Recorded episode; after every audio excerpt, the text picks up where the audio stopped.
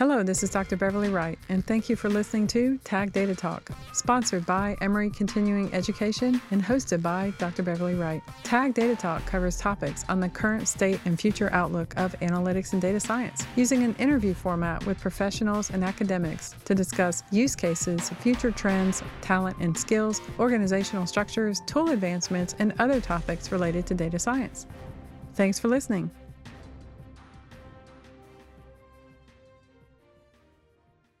Hello, this is Dr. Beverly Wright, and thanks for joining Tag Data Talk. With us today, we have Ayush Sharma, Chief Data Science Officer at Mogean.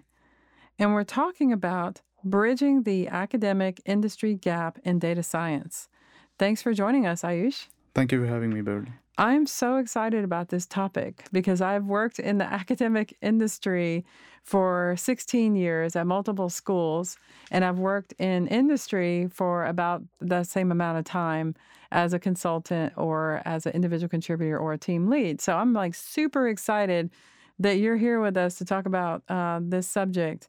And I know this is fairly um, a fresh thing for you because you've been out less than five years. So this ought to be fun. But let's start off with uh, tell us a little bit why you are so cool, Ayush. I don't know about that, but uh, I did my master's uh, in electrical and computer engineering from Georgia Tech, and I graduated in 2015. And since then, I've been working with Mogean, which is basically a geospatial analytics company. And what we do is we collect location data across US and use that to build models to generate actionable insights for our clients. And over the years, we've worked with a lot of uh, different uh, clients in different industries, and some of them are. So we worked with Amazon. Uh, if you've heard of Amazon Treasure Truck, so we help them basically figure out which are the areas where they can uh, high traffic areas that they can basically optimize to put their trucks in to get maximum uh, footfall traffic. Mm, and nice. then similarly, we'd work with the big companies like Equifax, where they already have a lot of data, and then we've uh, helped them add more context to their data by providing uh, geospatial data. And then we worked with Braves as well, uh, where essentially they wanted to know uh, optimize traffic better uh, to uh, because uh, stadium there's a lot of one of the problems that they deal with constantly is there's a lot of traffic and they want to figure out how people are coming to the stadium. Gotcha. Very cool. Okay, that sounds exciting. Um, so let's start off with uh, what we're what our subject is about. You talk about the academic industry gap, which, um, by the way, this was your idea, so I love this. But uh, the academic industry gap. What do we mean by that? What what are we talking about? This gap between academic and industry when someone goes into a job? Is that what we're referencing? Help me understand that a little bit. Yes, definitely. And just to kind of add a little bit of more context, uh, I started uh, working as a professional in data science uh, just three years ago. So I'm relatively fresh to the scene. So most of the things I mention are things that I've experienced myself. Mm, great. So, so this would be like when you're looking behind and you jump into something and you're like, wait a minute, this is not exactly what I thought. something like that, yes. And so, so the gap exists, and basically, uh, uh, some of the factors that it exists is one of them is the ambiguity uh, uh, uh, in terms of when the role is defined by the companies as to what a data analyst means, what a data engineer means, and what a data scientist means. And that means different things for their different companies. So, uh, in my experience, uh, some of the companies that I inter- uh, interviewed with, when they were advertising for the data scientist role, they were looking for someone with DevOps background and would prefer that if that uh, that person would also have some of machine learning capabilities. So things like that mm-hmm. uh, really kind of uh, uh different expectations as to what each company uh, is all, is one of the reasons.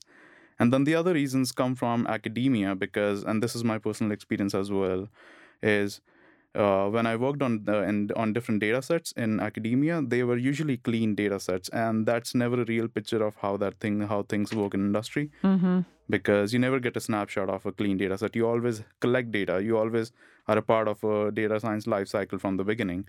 So a huge chunk of uh, how that life cycle works is missing. Yeah.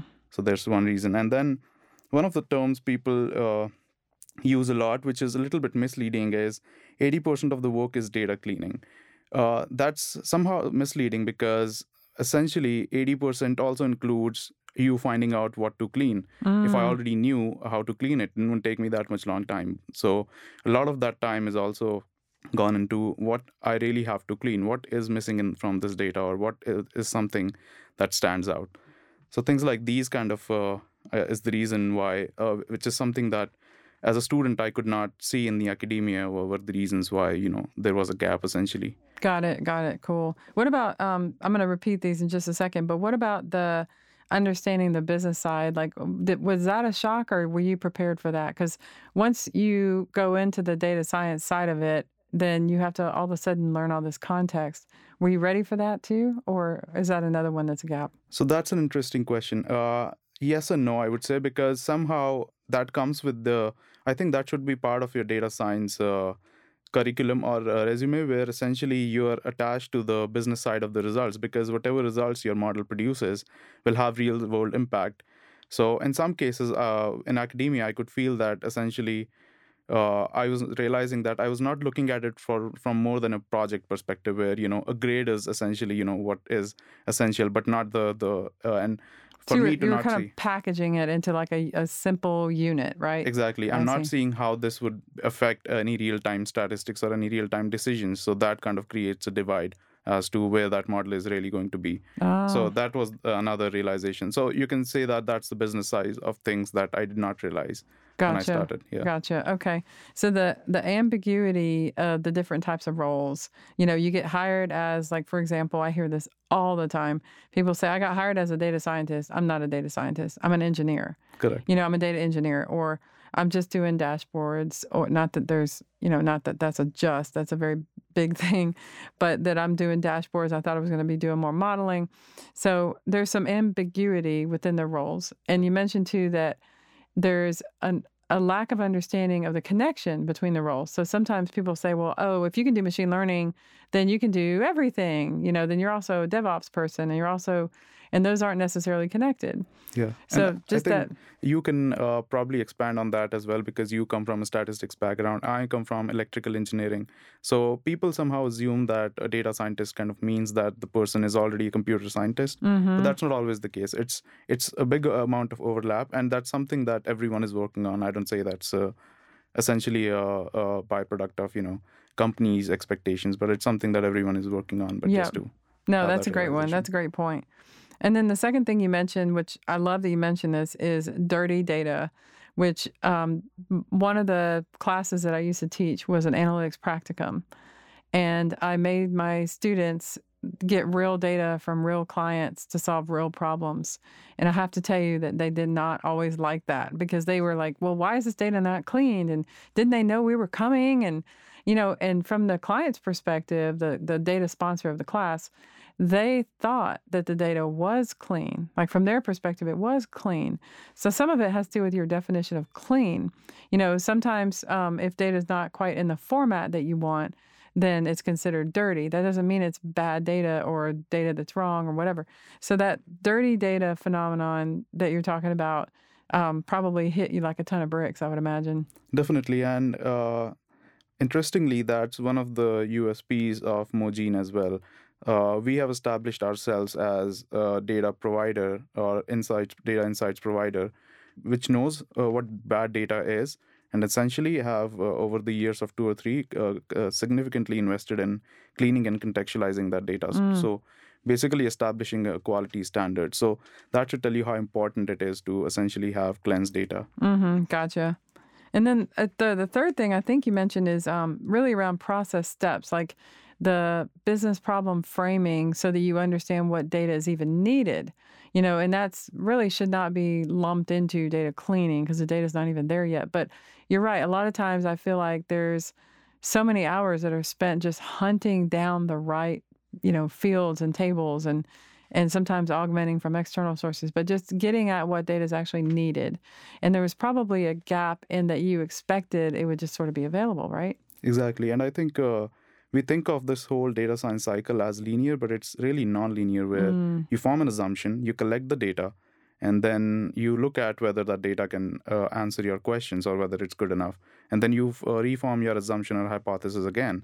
And then eventually through this process, you build a model and that gives you an answer. Mm-hmm. Uh, so most of the times you spend a lot of time uh, on the drawing board, and that's essentially not a bad thing because uh, I think of it as essentially uh, instead of uh, asking your model what the story is, you ask data. What data tells you what the story is, and then you build a model on top of that. So that prevents you from basically looking at a model as a black box and uh, essentially just uh, plugging data in and getting uh, output outs. Right, right. Love that. You got got to sort of zoom out and get the bigger picture. And then you also mentioned um, business understanding that maybe uh, the focus on the academic side being so much around you know, building a good model. And so I sort of relate this to um, building houses, like building a really solid brick house. And I sort of see data as the bricks.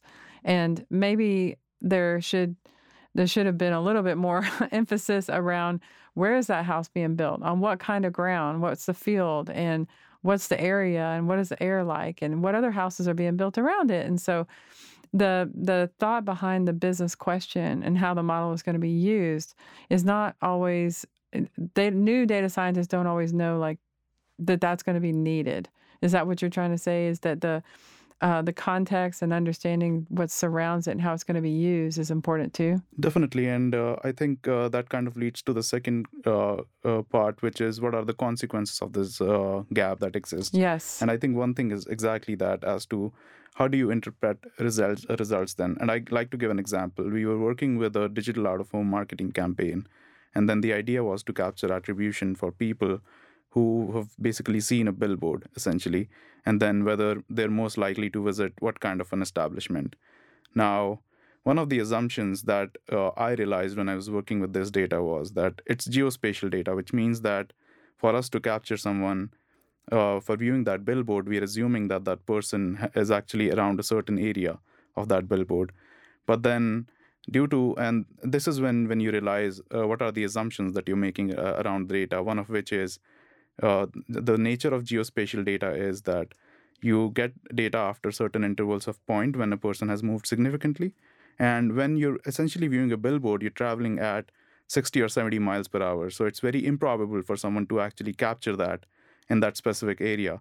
So then you think that if you can establish a line of path, even if you've seen a person, you know, one mile before, since it's an interstate, uh, it's probable that person has basically traveled to see the billboard, and that uh, improved our attribution results. So that's just an example of revisiting the assumptions of how the data was collected, uh, re- uh, rebuilding your model, and then you know that this is how it helps to have a, a context building around the data. Okay, Fantastic. What other consequences do you see around not having that gap filled? Like if that gap goes unsatisfied, then what happens? Uh, so one of the things that uh, I think uh, I find uh, as a consequence of this gap is so great that you've built a model essentially, but uh, with respect to uh, a company, it has to be scalable and sustainable. Mm. It's not just a one-off project where we can basically say that okay, great results client is satisfied. Uh, usually the engagements are longer, so you have to make sure that the model doesn't break as the nature of the data changes or the different aspects or the dimensions of the data change. Is it more uh, robust to those changes? Is it made to build so that I don't have to uh, uh put more the same or uh, more amount of resources in terms of time and planning in it again? Reevaluate my assumptions. So I have to tell you though, that is a tough one. That is really a tough one. And I've had many conversations with freshly minted talent about this because making um, making the models operationalizable, and then even more so to your point, Ayush, is to make them scalable.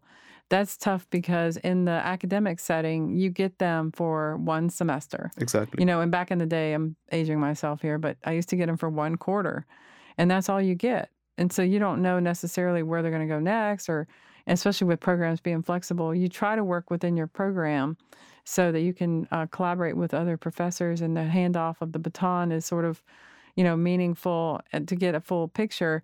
But that can be really tricky to try to teach within the academic setting. So I can definitely see how there's um, somewhat of a gap and that it makes it difficult to actually get models into production. Yes, uh, and there's no easy answer for this as well. But uh, uh, like you mentioned, definitely understanding the business case, definitely understanding the edge cases helps us to build a more robust model than we would have otherwise built. And it's a constant work in progress. Mm-hmm.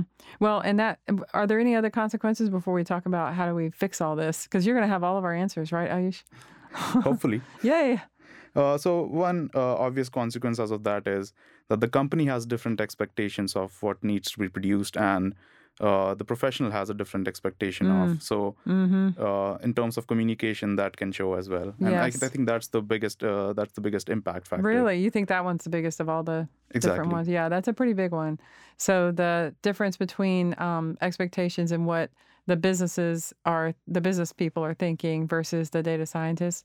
Yeah. Can we unpack that a little bit? Can you give us an example?